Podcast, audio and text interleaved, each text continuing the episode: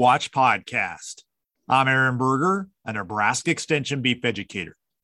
For today's Beef Watch podcast, we're going to be discussing an article from the October issue of the Beef Watch newsletter titled Preparing for Cattle Transport Saves Time, Money, and Stress.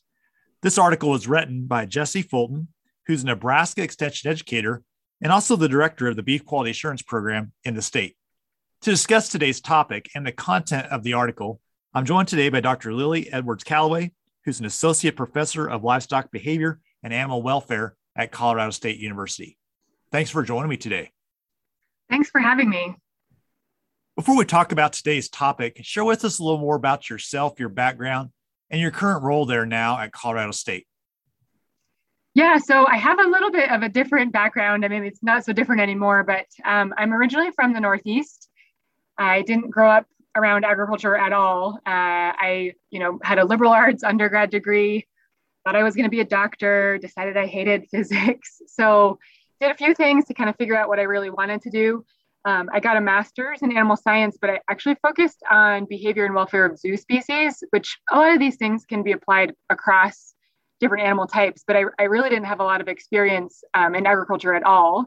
And uh, one day I It was suggested to me to read a book by Temple Grandin, and I did. And then I ended up being able to come out to Colorado State and work with her for my PhD. So I was about twenty-six. I'd never seen a feedlot, never seen a, a sow operation, never been to a slaughter plant. Um, and then kind of since that point on, I, I did a lot of those things. My area of focus really has been slaughter animal welfare. Um, I was on faculty at Kansas State for a little bit. And then I oversaw the welfare programs for the plants at J B S for a little bit as well. And now I'm on faculty at Colorado State University. And so what that means for my job, um, I do research, I teach, and I do outreach. And so I teach in the space of animal welfare and um, animal behavior. So we have a couple courses at C S U that we've added, which I think, you know, across the nation, that's a, a newer thing um, in a lot of the land grant institutions. Um, but those numbers are increasing um, of what those courses are, and students are really interested in this area. And then my research focus, I've kind of changed it to say end of life decision making, um, because I do some work with on-farm euthanasia uh, on different kind of livestock operations. And then really the majority of what I do is looking at that kind of end of life decision that would be going to slaughter. So that marketing process from when they get on the truck to when they arrive at the plant, and how we can improve that for the animals. And then, you know, a lot of that improvement also improves meat quality. I think for many of the people who are listening to the podcast, they understand the importance of the whole production supply chain from the time that animals actually conceived all the way through to harvest. And that any point in time in that supply chain, if things get broken or messed up, it has an impact on down the line.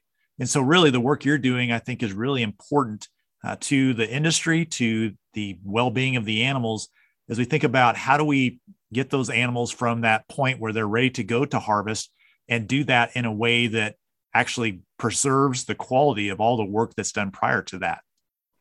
Yeah, and I think I've been pretty lucky in this space too, because I think it's one of the areas of animal welfare that we probably have an easier Um, ability to kind of quantify from an economic standpoint some of the repercussions of maybe negative animal welfare events. And so I think sometimes that that really helps paint a picture and, and really show what you just said, show that impact um, for the whole supply chain. So let's talk a little bit about just some things in terms of preparing animals to get on a truck, when they're on the truck, when they arrive at that destination, things that we can do from a management perspective to best prepare that animal, best preserve the quality that we've done all the work for prior to that time. Yeah, so I think um, I think sometimes, uh, and, and I think it depends on when animals being transported within the supply chain, you know, how much someone's going to think about this. But I think sometimes we are like, oh, it's time to transport the animal, and we're going to get them on the truck, and then we kind of forget about what the animal is going to have to do once it gets on that truck, right? And so I think, you know, maybe not in all scenarios. I, I think a lot of times that's really important in, in cull cows um, because it's not necessarily the main function of what they were in the production system for. Um, but I think understanding what that journey is going to look like for the animal can kind of help us prepare the animal for that journey. So, you know, it, the animal goes on a truck, it's a, it's a different microclimate, it's with other animals in a fairly confined space or a confined space. Um, you know, depending on the, on the type of animal, uh, depends on how many animals are going to be in that truck. I think generally animals don't necessarily get mixed into other groups, but in some scenarios they might. And so I think that's a consideration. I think thinking about the condition of the animals. So one, are they even fit to get on the truck and endure that journey? But also, you know, does the condition of that animal, should it be segregated from another animal just to, due to kind of maybe some compromised uh, condition it might have? Uh, and then I think if we think environmental factors, there's obviously um, different things within the environment, the weather, the climate, the times of year uh, that are going to impact maybe better times of day to transport animals than others. And I know that's a challenge to sometimes manipulate logistically, but I, I do think it's a consideration. Talk a little about before the animal actually gets on the truck. Are there some things we can do to best prepare that animal physiologically to make that trip? Yeah, so I think I think one thing is its condition. So if it's not in good condition, um, and I can talk a little bit more about that if we want, it, it shouldn't even get on the truck to make that journey, right? So if an animal is compromised um, or not fit for transport, I think physiologically it has some things going on that it shouldn't be getting on that truck. I think if we look outside of that, so an animal that, you know, is, is totally ready to go, fit for transport, I think it's really important to um, provide them with water uh, before they get on that truck. So I think, you know, depending on the facility, there may not be um, the holding pens prior to transport. They might be in there for a long time. Um, if it's hot, they might not be shaded. They might not have access to water. And so I think really making sure that's available and that animal is prepared to get on that truck is important. So I think feed, you know, if animals can go without feed for longer than that. So I think water is really the priority. Um, I think not having them be uh, highly stressed before they get on the truck is important. So, you know, depending on if there's any processing that's going on before transport, if they're being weighed, um, if they're moving from their home pen to a holding pen, I think really making sure we practice low stress animal handling, which we should be doing anyway. Um, but it is important so that animals in kind of a, um, a calm, rested condition to get on the truck. And I, so I think those are some some key points. Let's think about putting animals on the truck. And obviously we we see wide ranges in terms of animal size that are being transported, things like that. What are some key things to think through and understand as we're actually putting those animals on the truck? Spacing, crowding, mixing of different, uh, maybe unknown mm-hmm. animals. What are some things to be aware with that? Yeah, so there are some space recommendations um, for, you know, space allowance for cattle on trucks based on their weight. Um, I think some of the original kind of data that we looked at for that, um, it's housed in the FAST guide, which actually is the guide for um, the, ca- the care and use of animals, uh, livestock animals and agricultural teaching. Uh, but that is kind of where a lot of that, that is the one little table, but a lot of research went into making that table. And so that's been referenced a lot, even in the beef quality assurance transportation. That's where a lot of that comes from. Um, I think there could be some updates because I think generally cattle have gotten a lot bigger, at least when we're, you know, taking them to slaughter in the, in the truck. So there are guidelines for that. Um, I think we all know that a lot of that is dictated by kind of efficiency of transport, um, allowable weight limits on, you know, different state highways and roads and interstates. And so I think it's a balance of that with animal welfare. Um, I think in certain weather conditions, um, space allocation becomes pretty important as well. Um, because if we think about, you know, that trailer has its own microclimate. And I think generally it's hotter in there, um, even when it's cold outside, right? Uh, and so when it's hot outside, um, I think we're really kind of changing that environmental condition for the animal. So I think it's important to think about um, the weather when we're thinking about stocking density on trucks. Uh, I think in terms of, you know, mixing animals, generally when we mix animals, um, they're going to, you know, they're interacting with a new social group and there, there could be negative um, interactions between those, those animals. Um, and so I think mixing isn't generally um, something that we, we like to do because it, it is an added stressor to that process. And I think if we're thinking, you know, feedlot cattle going to the slaughter plant, generally there's not going to be mixing because they, they come with their home pen and get on multiple trucks. If we think more culled cows purchased at a sale barn, um, there might be some mixing with those animals because they're kind of purchased individually or in small groups and then mixed into a truckload to be sent. Um, so I think just paying attention um, to that type of thing is, is critical as well.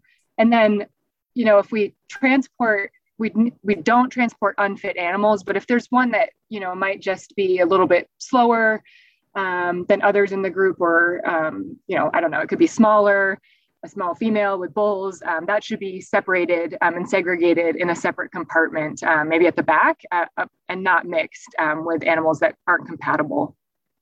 Once the truck arrives at its destination and the animals are being unloaded, put it into pens, getting ready to, um, in this case, your work has been towards harvest. What are some things to think about in terms of receiving those animals off the truck, uh, placing them in a pen, and, and getting them ready for the next stage, whatever's coming? Yeah, that's a great question. Um, and one I don't think we always think about because it's, you know, out of sight, out of mind a little bit. But um, once they get to the plant, I think unloading generally is um, one of the easier parts of that journey, right? I mean, it's animals come off the truck generally pretty well, um, especially cattle. And so I think, you know, just just low stress handling. I think sometimes less is more when cattle are unloading.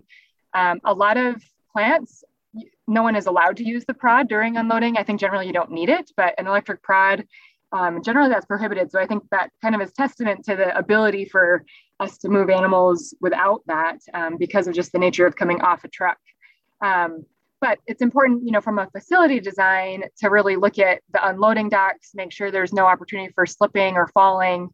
Um, and that's actually regulated, um, federally, federally regulated at the plant as well. So part of the Humane Slaughter Act does talk about, um, it talks about handling animals throughout the system, but it, you know, it talks about unloading, handling, um, also facilities um, need to be in good repair. So there's no possible injury to animals. So that, that is all inspected um, at the plant level to make sure, you know, we're doing a good job um, having those animals come off the truck.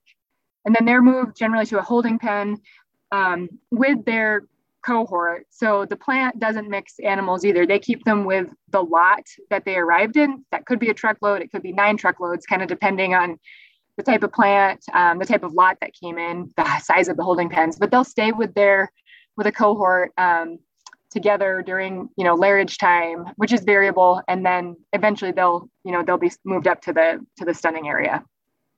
Some of the things you've talked about that occur at a plant, I think, are good principles for producers as well, for animals that are just being transported to another location. Uh, you know, what's happening when those cattle get off the truck? Do they have an unloading chute that is safe, reduces slippage? Uh, you know, the process of unloading, make sure that the facilities are in good shape, that there's not a place where that animal could easily be injured. Those are principles that apply whether they're going to harvest or going to another stage in the production chain. Yeah. And the other thing, which I didn't say, which, but you made me think of when you, when you kind of shared that, uh, water. So holding pens at the plant are required to have water. And so I think when animals, you know, get off a truck from transport, um, sometimes those journeys are, are decent length. And so providing them with water is really important. Anything else on the topic of transportation or hauling, shipping cattle that you think would be valuable for producers to know and understand based on the research you've done and, and observations of what's occurred in the industry? Yeah, so I, I guess two things I'm thinking for different reasons. Um, one is the Beef Quality Assurance uh, Transportation Training, a certification program. So uh, the article Jesse wrote, he kind of, you know, talked about a paper that we put together after a transport symposium, and I think that was published in twenty fifteen. And that uh, B Q A T program actually didn't exist at the time, which is pretty interesting. So, you know, we had this symposium and we talked about all the important things um, for transporting animals, and I think driver training is a really important component. And the Master Cattle Transporter Guide did exist, um, but there wasn't really a universal formalized program for people to be certified, for drivers to be certified in that. And so now that exists. Um, in twenty twenty, I think the individuals certified was something like eleven thousand. I don't, I don't know what it is now.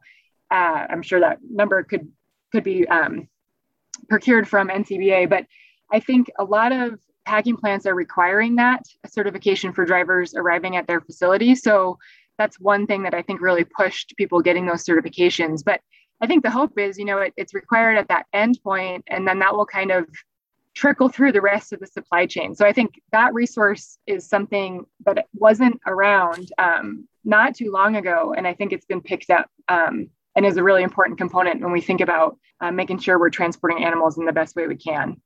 Well, thanks again for joining me today. Thanks. For more information on the topic that was discussed in today's Beef Watch podcast, I would encourage you to visit the beef dot U N L dot E D U website. Again, the conversation today came from an article that was from the October issue of the Beef Watch newsletter titled "Preparing for Cattle Transport Saves Time, Money, and Stress."